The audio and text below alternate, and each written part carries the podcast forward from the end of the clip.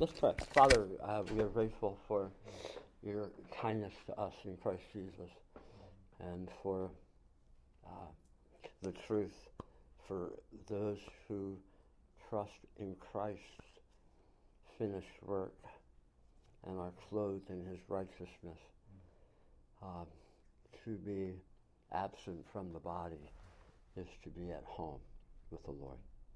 Thank you that Judy has gone to her reward and that Jean has as well. And I pray for comfort for both households as uh, there is mourning, but not without hope for those of us who know you. And I thank you for the privilege to uh, share with these who are here today about your church. Thank you for um, the fact that we who grieve are not as those who are without hope, for there is coming a great and glorious day when the dead in Christ shall rise.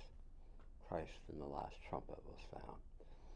And those who have trusted in you shall be raised to life everlasting. This is not the end of Judy's story or Nancy's or any other believer who has been gathered to her people. We uh, pray you'll help us as we look at their great gospel today, as we continue to press in, discover OGC, to find our joy in that glorious hope. In Jesus' name we pray. Amen. All right, uh, tell us a little bit about yourselves. Um, so I'm actually sort of from here. I've lived here since I was like 10 or so. I went to the Geneva School Okay. down the road.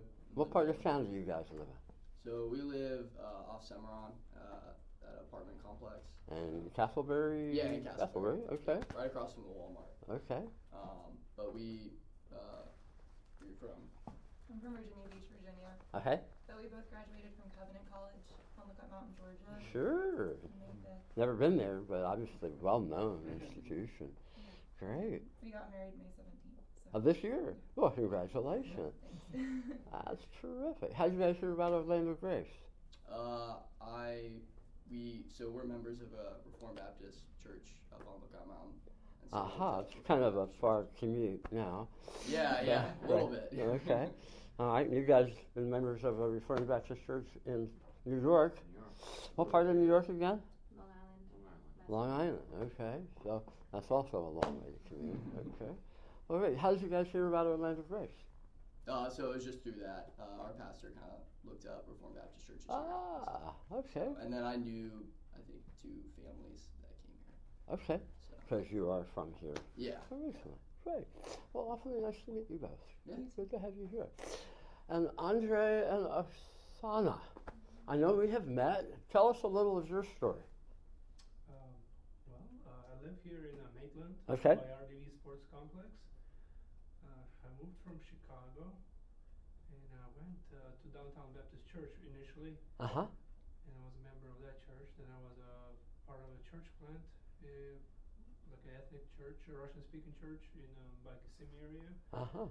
And um, we've been- we've been wanting to come here to this church for a long time. Uh-huh. but uh, just other ministry opportunity, people were asking for our help. And, Sure.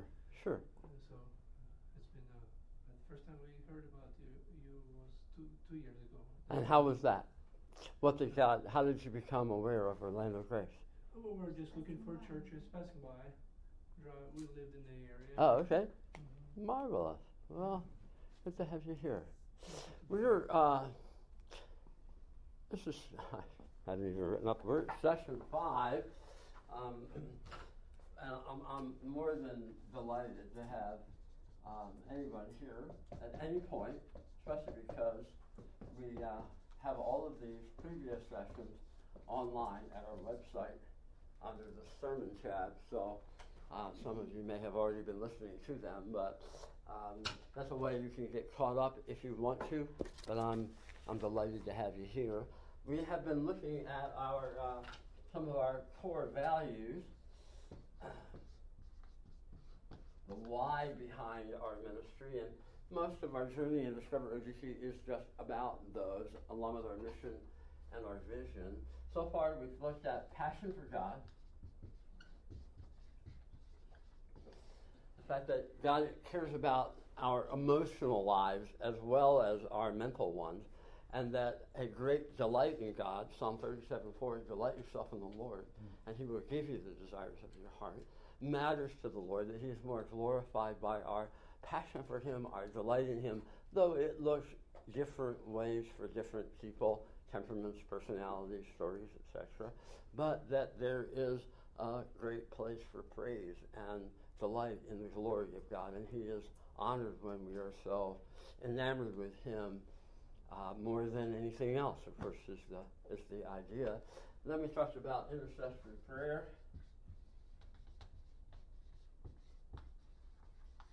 Without John 15, 5, apart from me, Jesus says you can do nothing. The importance of uh, our John 15 calls it abiding in Him through the Word and prayer. It was so encouraging. I'm normally here at 8 on Sunday mornings. Given the loss this morning, I came back, took a nap after, uh, and we finished with hospice. And um, normally at 8.30, the prayer team meets, and I lead that prayer team, and we pray for 45 minutes for this hour and the one to come. And I begged off on that and asked Pastor Mike to lead it. But when I ran into one of our prayer team members in the restroom, he said, We got you covered.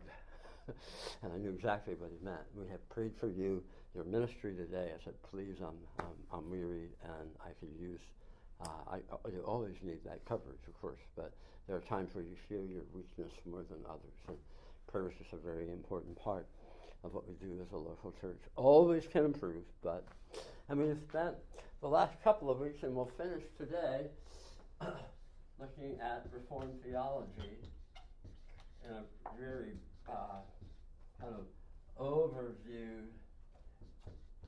kind of way. There's so much that can be said about this area. If, if passion for God was a consideration of the emotional part of our lives, the know, Jesus said, uh, "Those who worship worship in spirit and truth." The spirit part is that part of our emotions, or as Jonathan Edwards called it, our affections for God. Truth is part of the, the mind, the doctrine, the, the way we understand what the Bible teaches, um, part of our journey. So we've been, this, this uh, you know, as you say, you've been part of a Reformed Baptist church in uh, uh, Lookout Mountain, Tennessee. You've been part of a Reformed Baptist church in Long Island. Um, not everybody is familiar with that kind of a label, but the key part is, uh, and we'll talk about the Baptist part today too, Lord willing, but we've been talking about what does it mean whether you're a Presbyterian um, kind of flavor or Baptist kind of flavor. What, what does this word reformed mean? And I'm going to just briefly review as we pick up with this conversation and if you want to turn in your notebooks to page 67 under tab 2, we'll all be in the same place. Page 67 of 2. and remember, we just as Orlando Grace does not want to be what C.S. Lewis called chronological snobs and ignoring great music of the past. So we'll sing hymns from previous centuries as well as new songs. We don't want to be, nor can we afford to be chronological snobs doctrinally of how God has used great scholars and saints and theologians from the past particularly out of conflicts in church history, to hammer out on the anvil of crisis what is sound doctrine? What does the Bible really teach on major themes like the deity of Christ, the sovereignty of God, salvation of sinners? So um, we pick up this word reform, particularly from the Protestant Reformation.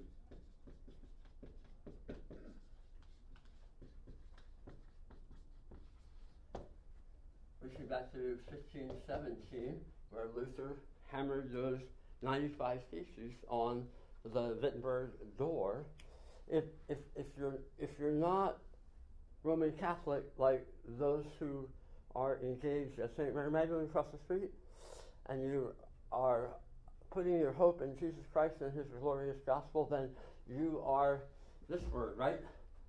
You're Protestant. But you and I could, and I've done this from time to time, I could ask you to name some Protestant denominations, and we could be here all day.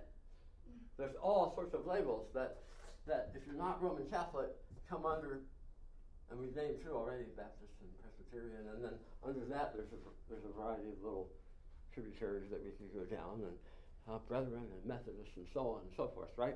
They're all Protestant. They're all in some way standing on the shoulders of the reformers who sought to recapture the gospel from Rome, uh, both in the precursors to the Reformation and in the Reformation itself.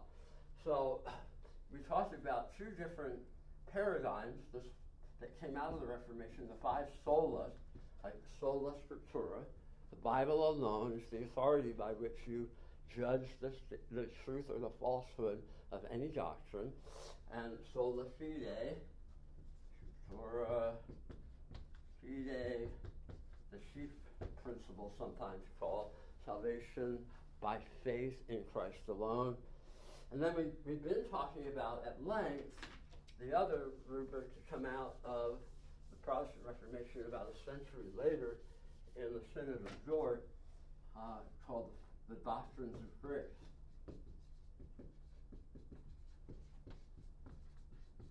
Often uh, remembered to the handy acronym TULIP. Quick review. T stood for total depravity, which we tweaked a bit, calling it radical depravity. The basic truth being here, the human condition is a desperate one.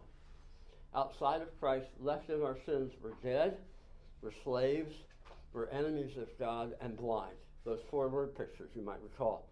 And so, you know, I have now, for the third, you might think it would have happened more often, but for the third time as a Christian, a pastor, and a family member, I have, I have been at the bedside uh, when someone's passed. And dead is really dead. It is remarkable when somebody breathes their last and the shell is there. It is incapable of anything. It is dead is dead. And so to if, if we really get the seriousness of that and that there is nothing that we can do, salvation then becomes entirely of grace. Well, what does that look like? It begins with the U, which stands for what? Anybody remember? Unconditional election. There we go. Unconditional election. This is the Father's role in, in salvation. Before the foundation of the world, God in His great foreknowing love and in the decree of predestination elects, chooses to salvation a number which no man can number from every tribe, tongue, nation, and people group. And then the Son's role, and I realize I'm blowing through this very fast, but we'll never get done if I don't, all right? And there's more places to go. Um, the Son's role then becomes in how he saves sinners, the L standing for, anybody remember this one? Limited atonement. Limited atonement, which we treat, we treat as definite atonement or particular redemption is that everyone that the Father has gifted the Son before the foundation of the world in the decree of predestination, choosing unto eternal life, the Son joyfully came, who for the joy set before him endured the cross, despising the shame, and has sat down at the right hand, having finished the work God had given him to do, and purchased unfailingly purchased, every elect person. They shall not fail to be saved. And at the proper time in our journey, the role of the Spirit is to do what? Irresistible grace. Irresistible grace, which we treat as effective or efficacious grace. We talked about the call, whom he justified, these he also called. But that appropriate time, the Lord comes and says, like he did to Lazarus at that tomb that day in John chapter 11, come forth. The power of the gospel is preached, it comes to our hearts. We repent and believe because the Lord calls us out of the domain of darkness translates into us into, in, us into the kingdom of his beloved Son. So, where we left off last week with that introduction is we're going to come full circle because this is human condition, and now we come back to those whom the Father has chosen, the Son has died for, and the Spirit of God has called and made his own. What are these saints then assured of? The P it stands for perseverance of the saints. Go with me? It's an awful lot, especially those of you who are just here today. Thank you for your patience. All right, persevering grace, sometimes referred to as eternal security. God's regeneration and justification in a man's heart is a permanent act. All those who have been elected to believe will persevere. There's your blank. If you need a pen, there should be one over if you want to fill in the blanks. That's up to you. They will persevere. What page are we on? Page 67, Okay, midway. okay, okay. Okay, to believe will persevere in their trust of God and in their new life of obedience toward God. God promises to place his seal on the elect and to guard, keep, and protect them for all eternity. This reality is so certain that Paul speaks of our future glorification, and we talked about this last week, in the past tense in Romans 8.30. Boice and Ryken, perseverance is implied in each of the other doctrines.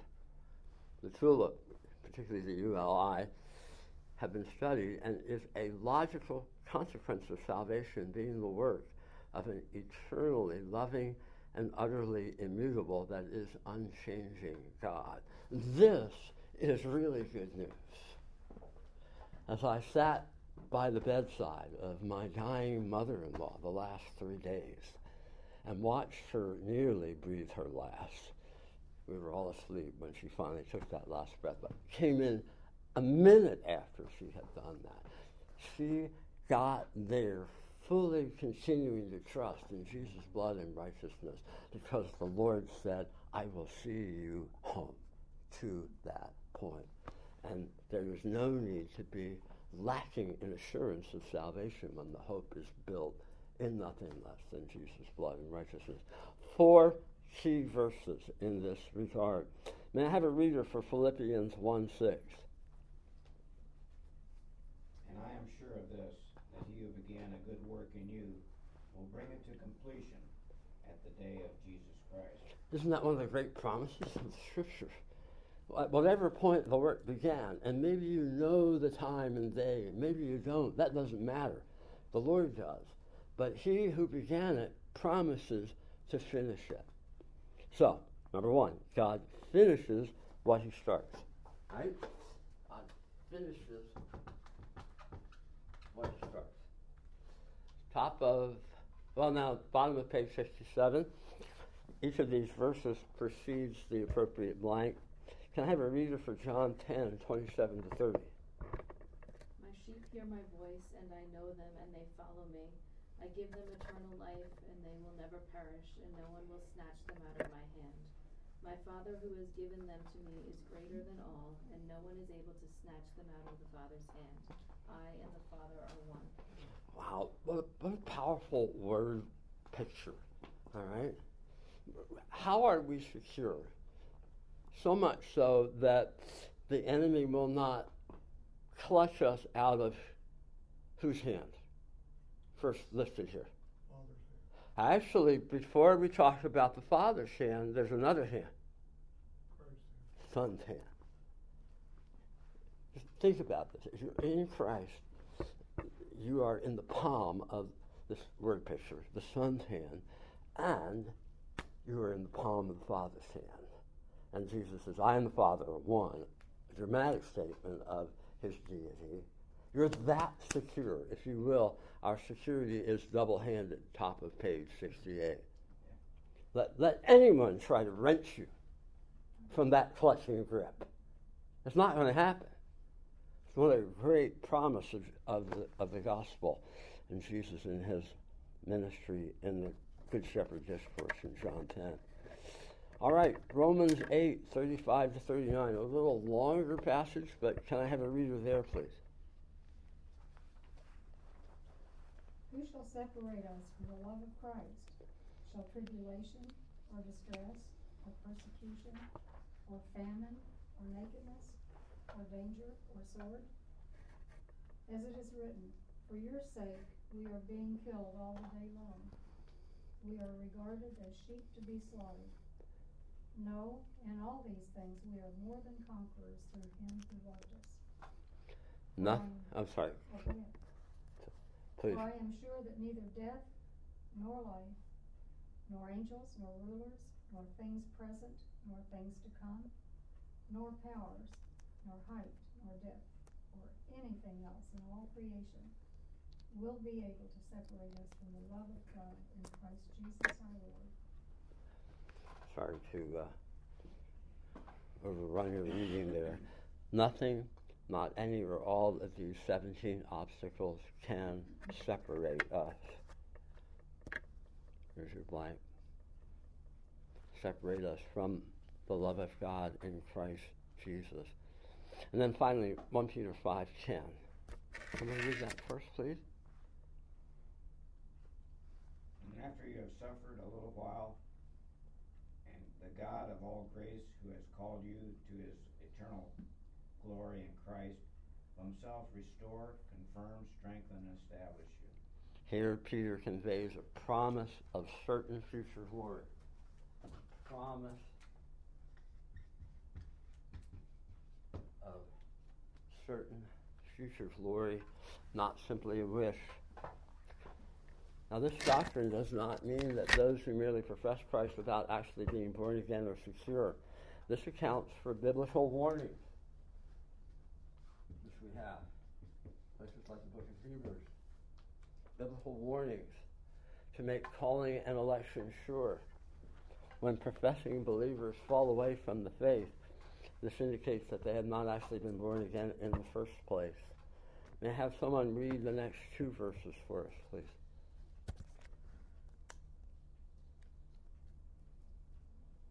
Uh, therefore, brothers, be all the more diligent to make your calling and election sure.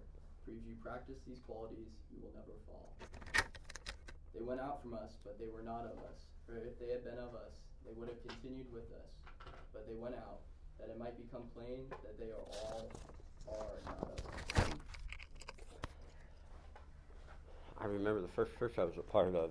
Um, there was a couple that Nancy and I uh, became close friends with, and um, we did all sorts of things together. And we lost track of one another.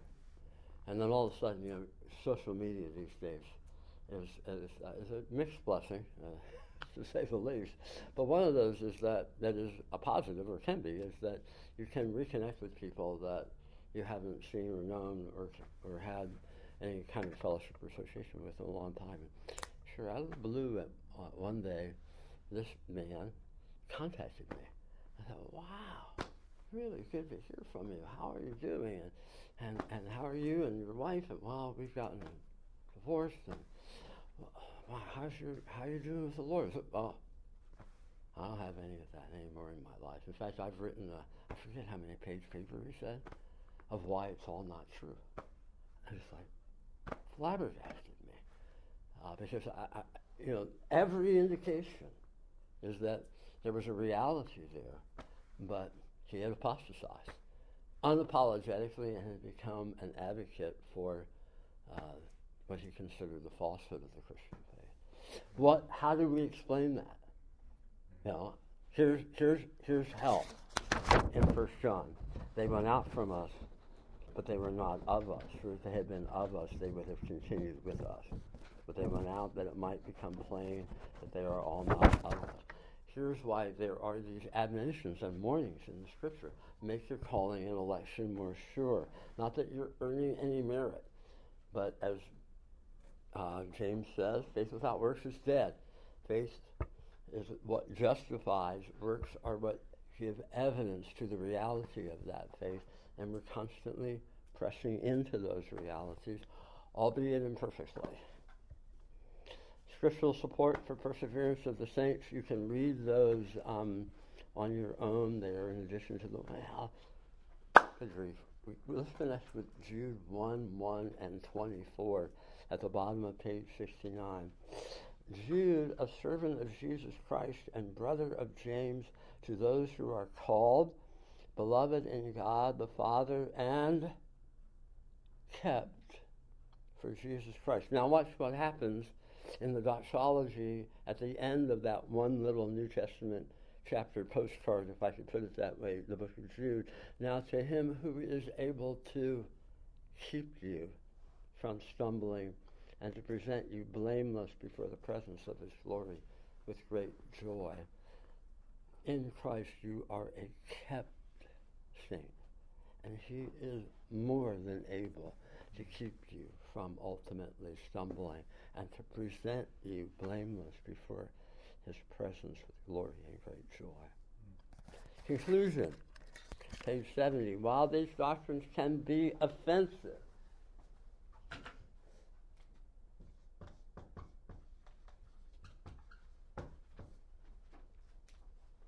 they can be offensive to man's pride and his desire to be the captain of his destiny, they offer great hope and joy to those who have realized their utter inability to earn and sustain God's favor. Here is the conclusion of the matter God, in his mercy, saves sinners. Jonah 2 9. Let's read it together. Jonah 2 9. But I, with the voice of thanksgiving, will sacrifice to you. What I have vowed, I will pay. Salvation belongs to the Lord. B.B. Warfield, speaking of the Calvinist, a nickname for, for Reformed, who's been captivated by the sovereignty of God's grace. Someone like that has caught sight of the ineffable vision, and he will not it, he will not let it fade for a moment from his eyes. God in nature, God in history, God in grace. Everywhere he sees God in his mighty stepping, everywhere he feels the working of his mighty arm, the throbbing of his mighty heart. I, re- I remember on one of these, and I've taught so many of these uh, two times a year welcome class as a Discovery You see. It was just after the building had opened, and since that time we'll have we'll have more people like like Andre and Oksana who see the building and come in, but aren't altogether acquainted with what we teach and preach and what our unique DNA is, and they'll hear this. I remember one woman coming to me after this and says, "This is not the God I grew up with." It was just, it wasn't so much offensive as it was um, unfamiliar and unknown.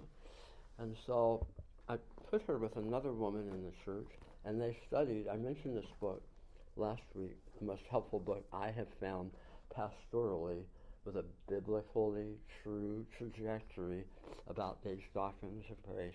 Richard Phillips, what's so great about the doctrines of grace. And this dear lady just did what I've urged you to do from the get go be like the Bereans in Acts 17. She studied the scriptures to see that they were true. Quite frankly, if Jan tell her here, my wife, when she first came to Orlando Grace and went through Discover OGC, she would have said the same. This is all new to me. And she had, well, she could tell you, she took the course a couple of times because she wanted to be sure that she was in the right place when it came to these truths and her own understanding of them. So um, I just want to reinforce my encouragement to you, particularly these truths, this grid, if I could use that term, is new, unfamiliar. A Berean. I, I did try to restock this You can't. I guess it's out of print. I could not find anybody that had it in stock. The Kindle version is available if you do an iPad or a Kindle or whatever some of those other digital platforms are. But if you'll turn to page 74, I have a um, bibliography and suggested reading of some other resources that could potentially be helpful to you. Any questions about perseverance of the saints or this study in Reformed theology? Yes, sir. How do you receive the believers who not that perspective? Um, do you fellowship with them? Absolutely, absolutely. Uh, and more than welcome to become members here, as long as they understand that's where we're coming from, and it doesn't become a means of contention or disunity. That it's, it's important. I labor over this because I, I don't want anybody to be unfamiliar that it, it, we have taken our stand here and have from the from the beginning. But I would like to think that my my particular, and I would hope everybody hears um, at Orlando Grace would have a similar. You know, I, I, think I remember the story correctly. You know, John Wesley and uh, and uh, George Whitefield, uh, two different sides of this discussion. Whitefield, a great evangelist, open air preacher, a Calvinist, this is his view. Wesley, more on the Arminian side, great gospel mission oriented man, champion of the faith. Somebody asked Whitefield if he would be, uh, if he would see, I'm pretty sure I'm remembering the story correctly, uh, Wesley in heaven, and he said, absolutely not. John Wesley will be so much closer to the throne than I will be that I will not, he will not be in my view and vision. So this, this is not a place where you, where you draw a line and create a fence of fellowship, or that you would be uncharitable at all. And it took me a while to get here because I had felt that some who advocated this kind of approach seemed a little hard edged to me. Um, and I just feel like, uh, you know, the, the epistles say what, what, what matters is faith working itself out in love. So want to be affirming, want to be gracious, want to be tenacious about what we feel like the scripture teaches because in my mind here we have a God is more fully glorified in this understanding of the scriptures, but um, we see through last darkly and Monday the Lord will make everything patently clear mm-hmm. on this and a host of other things like baptism, which we're about to move to. That's a really good question, Andre. Thank you for bringing it up. Any others? Well, it, it seems to me that, that that decision theology that I guess is very popular is is, uh, is something that I think about a lot because the pastor gets up and says so many decisions have been made. Well, who made the decision? You know, it, it, it, it's I just wonder. You know, that it's uh, profession of faith really is not always a profession. It's not always a true profession, and uh, and people find that out too. They might uh, make a profession and get baptized, and then you talk to them ten years later, and they said, "Well, the first one didn't count, or didn't didn't didn't click, or something. They got rebaptized." Yeah. Mm-hmm. Uh, so there's a continual. Uh, there are there are a number. It's, it's, a it's a problem, I think, because they did have a good understanding and some sincerity, probably, but yeah. the Holy Spirit really there was not no no conversion. So a decision with no conversion is uh, is not complete. Yeah, well, I, I, think of that parable where the Lord talks about, um, you know, in the same field, yeah. wheat and chaff is sown, exactly. and God is the one who ultimately sorts yeah, that out. There are a number of pastoral and relational issues that are part of this kind of thing, like you're talking about, making a decision, walking an aisle, mm-hmm. giving an invitation.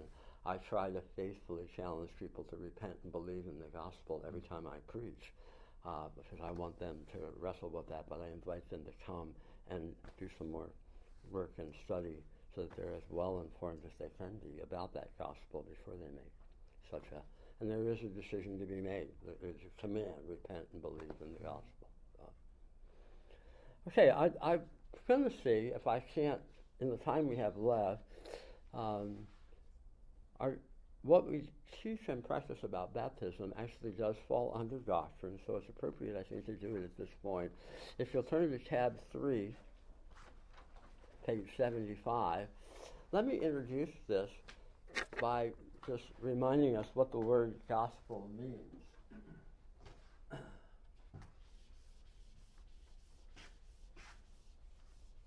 Simply, good news. Mm-hmm. All right? If you want to just do the etymology of the Greek word for gospel, good news, euangelion.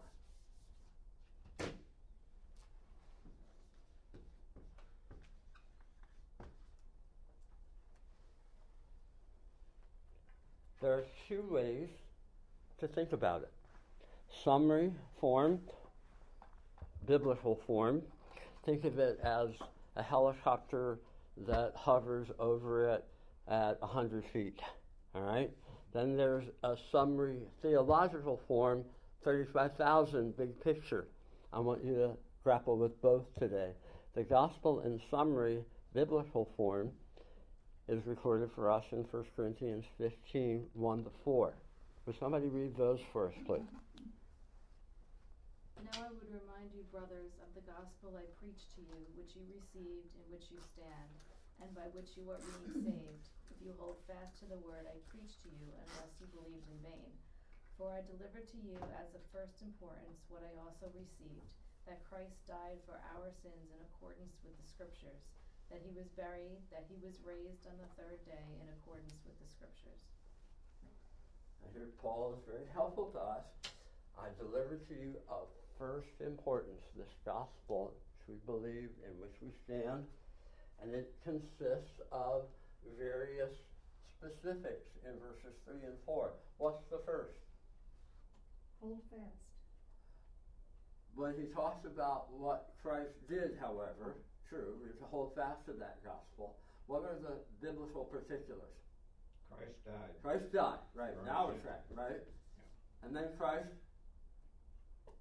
was Buried. buried, according to the scriptures, and then Christ Raised. was raised on the third day, according to the scriptures. This is the gospel in summary, biblical helicopter view form. Christ died, buried, and raised. Now we have the gospel in summary theological form. I've taken this from Mark Dever and Paul Alexander's The Deliberate Church. I think this is a really excellent summary of the gospel theologically, 35,000 feet. This gospel then is that God is our holy creator and righteous judge. He created us to glorify Him and enjoy Him forever. This is point one creation. Right? But we have all sinned, both in Adam as our representative head and in our own individual actions. We therefore deserve death, spiritual separation from God in hell, and we are in fact already spiritually stillborn helpless in our sins, and in need of God to impart spiritual life to us. Given our desperate condition, what follows is why the gospel is supremely good news. So, creation, big picture, summary theological form. Two, fall. Right? This is Genesis 1 and 2. Fall is Genesis 3 fall of our federal head, Adam into sin. How? The third part of this glorious gospel. But God sent his Son, Jesus Christ, fully God and fully man, to die the death that we deserved, and he raised him up for our justification, proving that he was God's Son. If we would have Christ's perfect righteousness credited to us, and the penalty for our sins accounted to him, we must repent of our sins and believe in Jesus Christ for salvation. Salvation, Christ's work, is obedience to the law, perfect keeping of the law, which Adam failed to do, and his substitutionary atonement, purchasing forgiveness from sins. The only thing lacking here is the fourth and final part of the big picture new heavens and earth. Romans 8, all creation groans, awaiting the consummation. When we have communion later this morning, we will take the bread and the cup, remembering what Jesus has done, but with a view as well to what he will do when he brings consummation of the ages and the new heavens and new earth are ushered in. This is the gospel in big picture. This is in uh, specific creation, fall, salvation, new heaven and new earth. Christ died, was buried, and rose. Really, these are the subpoints of this right here. Baptism and the Lord's Supper are ordinances which have been explicitly and sovereignly instituted by the Lord Jesus, the only lawgiver, who has appointed that they are to be continued in his church to the end of the world. I'm going to just talk with you today about baptism, all right? Not the Lord's Supper. If you have questions about that, I'd be happy to try and help you with that. Baptism is necessary for the believer in Jesus Christ, not as a means of salvation, but as an act of obedience. Is your blank? As an act of obedience to the Lord's command. So somebody read Matthew 28, 19 to 20 first.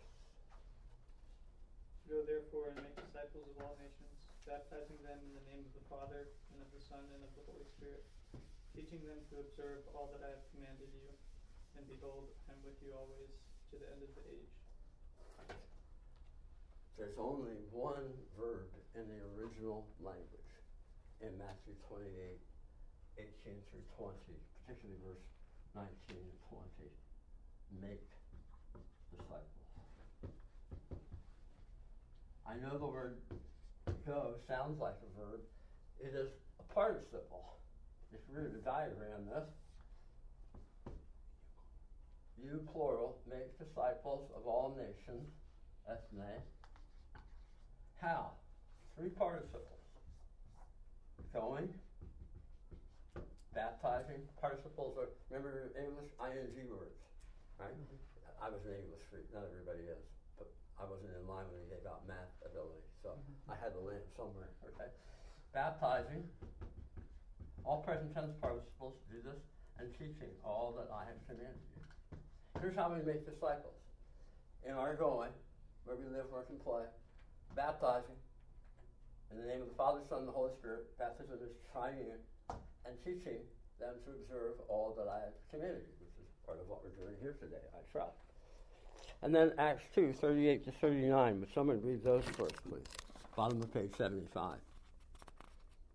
And Peter said to them, Repent and be baptized, every one of you, in the name of Jesus Christ, for the forgiveness of your sins, and you will receive the gift of the Holy Spirit. For the promise is for you and for your children, and for all who are far off, everyone whom the Lord our God calls to himself. All right. Baptism is necessary, it is a command, but it does not merit salvation, right? We learned in the TULIP acronym in our study of salvation for by grace you have been saved through faith, and not that of yourself. It is the free gift of God, and not a result of works, lest any man should what? Boast. Your baptism doesn't save you. Your going to church doesn't save you. Your giving doesn't save you. Your works don't save you. Baptism, top of page 76, symbolizes here's what we teach. Doesn't believe this is what the scripture says symbolizes primarily the believer's union with Christ in his death, burial, and resurrection. It further points to our cleansing from sin and our incorporation into the body of Christ. Baptism, in simplicity for us, is an outward act showing an inward reality. It is an acting out of the gospel, if you will, that you believe in your heart, taking into account your behavior as wanting to be conformed to that gospel. Romans 6, 3 to 5 would be a very significant passage. Could I have a reader, please? You know that all of us who have been baptized into Christ Jesus were baptized into his death. We were buried, therefore, with him by baptism into death, in order that, just as Christ was raised from the dead by the glory of the Father, we too might walk in newness of life. For if we have been united with him in a death like his, we shall certainly be united with him in a resurrection like his.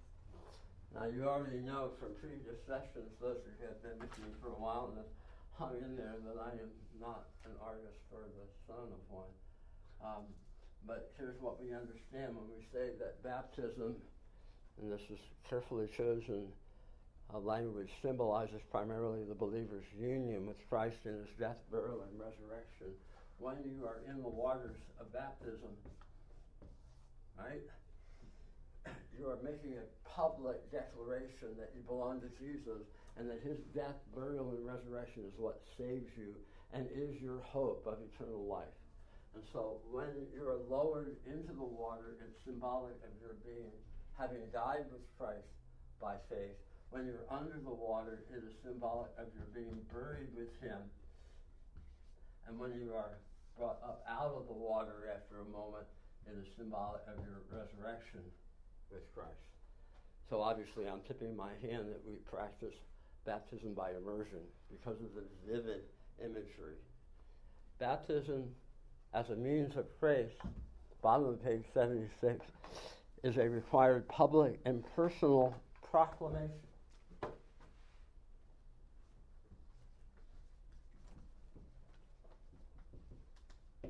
Public and personal proclamation of what God has done for us in Christ Jesus. Just as the Lord's table, another means of grace, is a sermon, if I can put it that way, a sermon without words. So too our baptism is a sermon without words.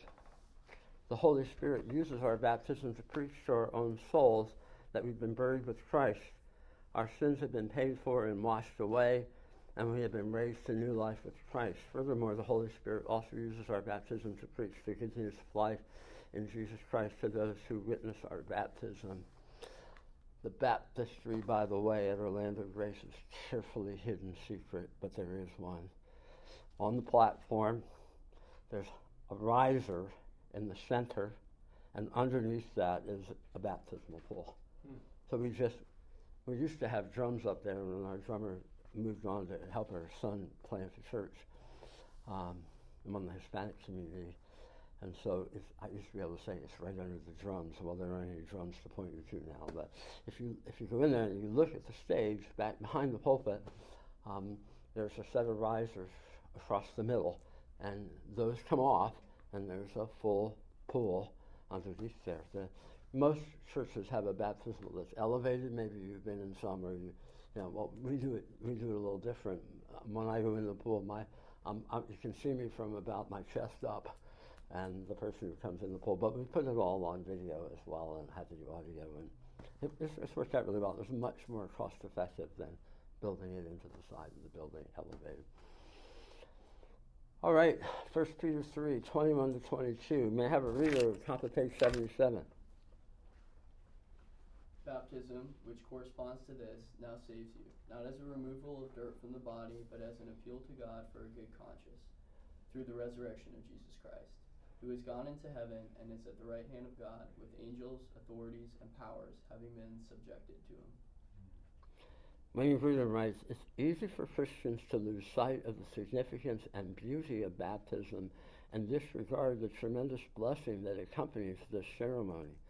The amazing truths of passing through the waters of judgment safely, which is what Peter is talking about in 1 Peter 3 of dying and rising with Christ and having our sins washed away are truths of a momentous and eternal proportion and ought to be an occasion for giving great glory and praise to God. If churches would teach these truths more clearly, baptisms would be the occasion of much more blessing in the church. I agree with that. Frankly, in some parts of evangelicalism now, baptism is somewhat ignored or not nearly as important as I think Grudem is pointing out in the scriptures hold it to be. Here's an important thing that we teach and practice. Only those who can give a credible profession of faith. A credible profession of faith. Should be baptized. This view is often called believer's baptism or credo. Credo meaning faith the creed you ascribe to, baptism, since it requires that a person give reasonable evidence. Reasonable evidence of believing in Christ. Since baptism is a symbol of the beginning of the Christian life, it should only be administered to those who have in fact begun the Christian life. And there are a series of verses here uh, that all, and the preponderance of the evidence in the New Testament is that those who were baptized did so on the basis that they had received the word and had given a credible profession of faith.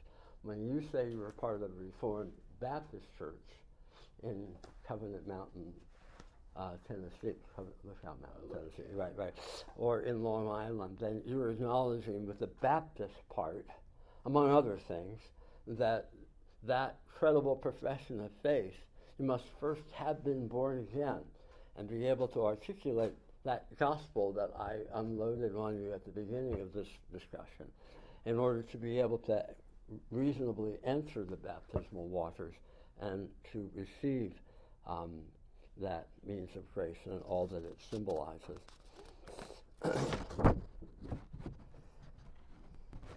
household baptism, page 78, as mentioned in various texts above, indicate nothing decisively in our minds about the debate over infant baptism.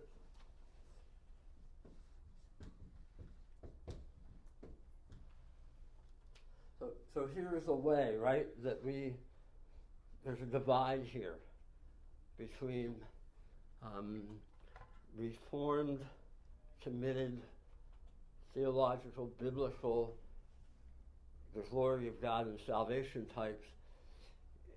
In the, for example, the Presbyterian world, they're going to invoke texts like household baptisms, and they will baptize their babies as a sign of them being a part of the church, and wait for them to evidence later in life a profession of faith that demonstrates that they're covenant keepers and not covenant breakers. We do not teach that here. We do not practice that here. You must be able to give a credible evidence of faith. We do dedicate babies. We pray over them and their families. But we will only baptize those who can make a credible profession of faith and that we have catechized about baptism and what it stands for. There's a quote here by um, Paul Jewett that I think is helpful with the fact that, we, that neither side can claim any important substantive truth from household baptisms for their argument. Top of page 79, given the symbolic meaning of the ordinance, we've talked about that, died, dead with Christ, buried with him, raised again, the specifics of the gospel narratives describing the ordinance and the nature of the Greek word itself, baptism is most duly administered through the mode of immersion performed. Immerse. Don't pour, you don't sprinkle. Be baptized by immersion.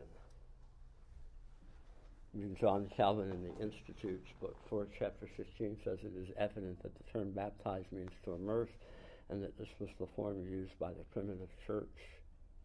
Now, here's a really important point as we close. I'm sorry I'm keeping you a little long. I apologize that it's so warm in here. We're usually freezing, right? So something's going on with the AC. Welcome to June in Florida. While at Orlando Grace, we teach and practice only believers' baptism. Hear that. That's the only thing we've ever done. Teach and practice. I tell people who take the opposite view, they do not need to be rebaptized. I say this in love. They need to be baptized. They are appealing to an infant baptism in a Presbyterian or Reformed church. Tell them you don't need to be rebaptized. You need to be baptized for the first time as a, a believer with a credible profession of faith. Uh, they roll their eyes and happily continue on with their particular church, and that's okay. Now, nothing I'm ever going to teach, preach, or write is going to settle this argument. I plan to report to room 201 in heaven what I meant about baptism. And the Lord will either say, Well done, or well, you missed that one. I'm pretty sure I'm on the right track here, but lots of other people who are much smarter and um, more brilliant than I take a very different view. We therefore hold this view charitably and a conciliatory matter that is not always the case in other Reformed Baptist churches. So the best way I can uh, talk about this is to read what we have in our bylaws, which are in your document section of this book if you want some really exciting reading. As our confession states, we teach and practice believers' baptism by immersion. However, we realize that among some Reformed traditions, the meaning and mode of baptism is controversial. We flatly deny the aberrant views of baptismal regeneration. That's what's taught across the street. You baptize your baby, certain to be going to heaven. That's baptismal regeneration. We deny that as aberrant, unbiblical, heretical, in light of what we've already talked about. We would humbly encourage anyone with a different view of baptism to investigate the scriptural evidence for believers' baptism. Having made this statement, we acknowledge that many Bible believing Christians show every evidence of saving grace in their lives. They are convinced that infant baptism is a sign and seal of the covenant of grace that can be validly inferred from Scripture. For them, it is a matter of conscience, even as believers' baptism is for us. We would warn anyone against refusing to be immersed as a believer due to ignorance or pride. If, however, it is a matter of conviction, we will not ask them to violate their conscience in order to be received as members with full privileges. We will commit ourselves to unity in the faith of our Lord Jesus Christ and allow each person to be fully convinced in his or her own mind. Those who do not hold the believer's baptism will not be permitted to vote on any amendments bearing on that issue. How many of you have met Chuck Mitchell yet here in Orlando Grace? Okay. He is one of our elders. She's the moderator of the board. She is dead wrong on baptism. She has taught and, and practiced as a part of his household paedo baptism all his years. And yet God has brought him to Orlando Grace, and we are happy to have him. I could not disagree more with where he's landed on that. He and a handful of other covenant members at of Grace believe the same thing. They'll never see a child baptized here at Orlando Grace in light of what our documents teach and practice. However, because in their minds, this is what they believe the Scripture teaches, and they can present the view reasonably well we don't make that a dividing line of our fellowship, and uniquely so, even in leadership, with a guy like Chuck who knows that's not an area he can go in order to try to campaign for a change or create any disunity or division here. Some days I would like to be one or the other. It would be easier. But in truth, I treasure that unique perspective. For some, it is a deal breaker. I've had people who've been up in Discover OGC till this point, they hear that and they decide that can't, that doesn't work for me. I want you to know if that's where you fall, I love you. I'm, I'm, I'm happy to try to help you find some other place, but it is important for you to know that that's where we land. And if you'd like to talk further about it, I would be happy to do so. But again, we only teach and practice believers' baptism at Orlando Grace. I'm sorry that I had to kind of hurry through that. I promise you we'll come back to it and I'll give you an opportunity to ask some questions and talk further about it. But I wanted to at least get to this point today. So forgive me that I haven't allowed time for us to unpack, but we will do that. Let's pray. Father, thank you for your grace to us in Christ Jesus. We thank you that Jesus died, was buried, and rose again. And that though we are desperate sinners, part of the fall of Adam's race, you have given us your Son, and a new heavens and a new earth await. We thank you for keeping us from stumbling, Pray now as we head into corporate worship, bless our time, be glorified as we enter into your presence and celebrate who you are and what you have done. In Jesus' name, amen.